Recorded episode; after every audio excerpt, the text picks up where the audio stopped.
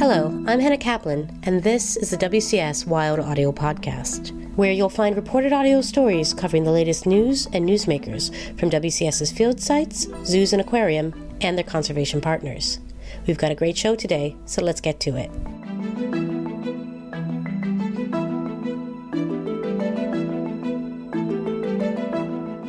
Time to the annual meeting of the United Nations General Assembly in New York. UN Climate Week brings together global leaders in business, government, and the climate community. This year, the theme is Getting It Done. So Wild Audio asked WCS climate adaptation scientist Lauren Oakes what she thinks about when it comes to adaptive strategies to confront the climate crisis.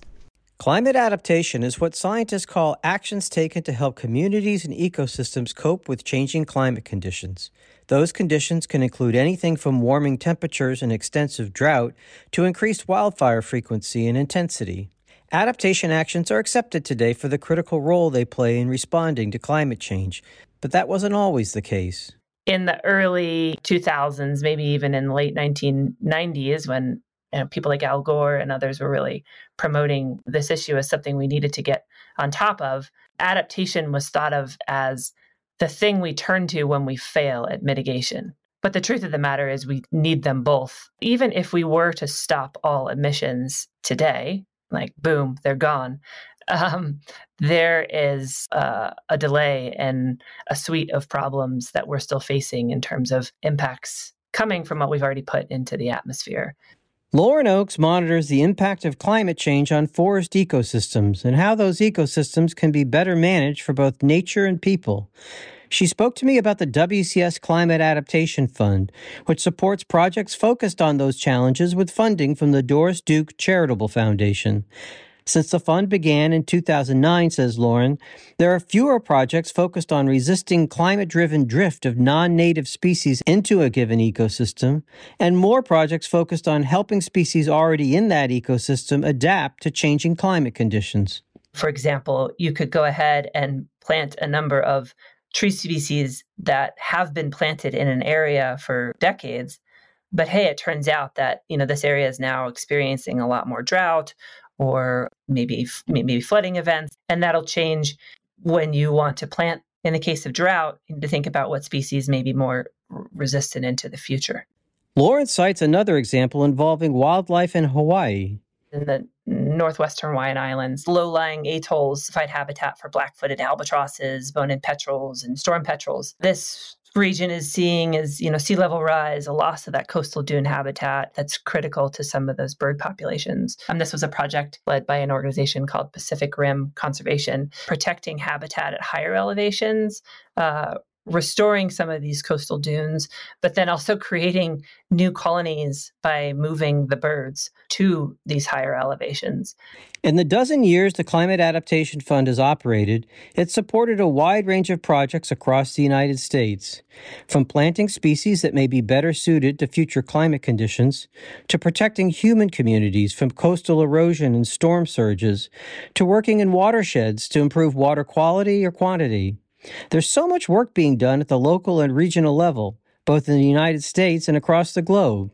I asked Lauren whether, set against larger global commitments that tend to attract more media attention, these are the actions where the rubber really hits the road.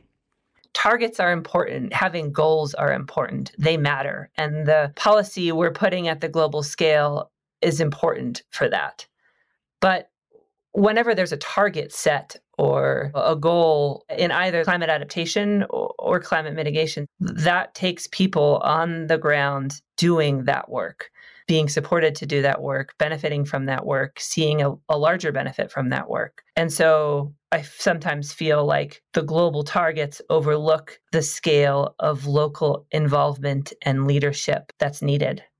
Despite the many challenges we face in grappling with the global crisis of a changing climate, Lauren stresses that the combination of all these smaller actions can be as powerful as the global leadership we desperately need.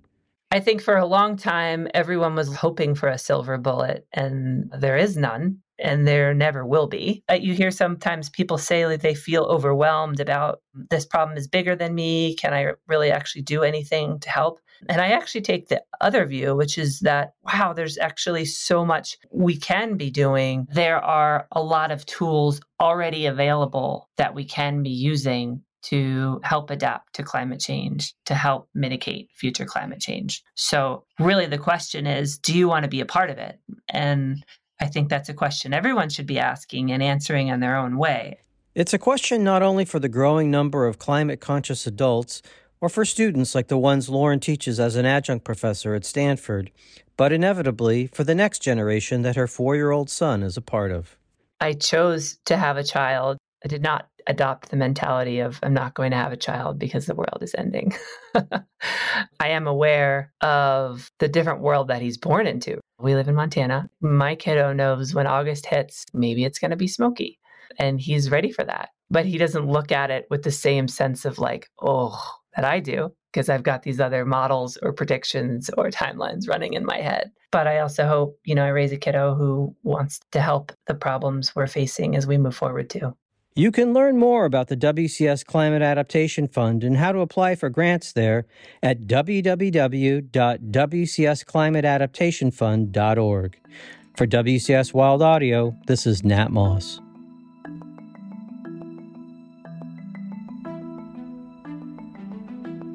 The WCS Wild Audio Podcast is a production of the Wildlife Conservation Society. Stories reported and produced by Nat Moss, web production by Dan Rosen, with additional production and audio engineering by me, Hannah Kaplan. Please like, rate, or review the show wherever you get your podcasts and email us at nmoss at wcs.org with questions and suggestions for future episodes.